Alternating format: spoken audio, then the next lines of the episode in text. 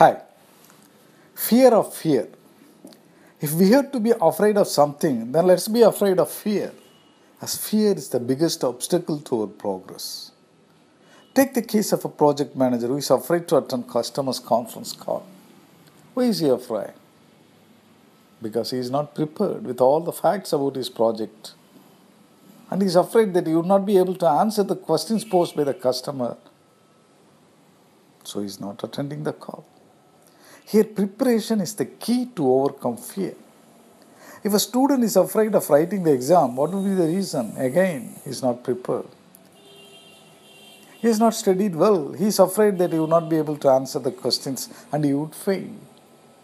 If a bank employee is not confident of his ability to count the currency notes either manually or through machine, he would, he would be afraid to sit on cashier's desk. If the programmer is not confident of his Java skills, he would hesitate to take up challenging programming work. Reason, all reason for all this thing is lack of confidence and lack of preparation again.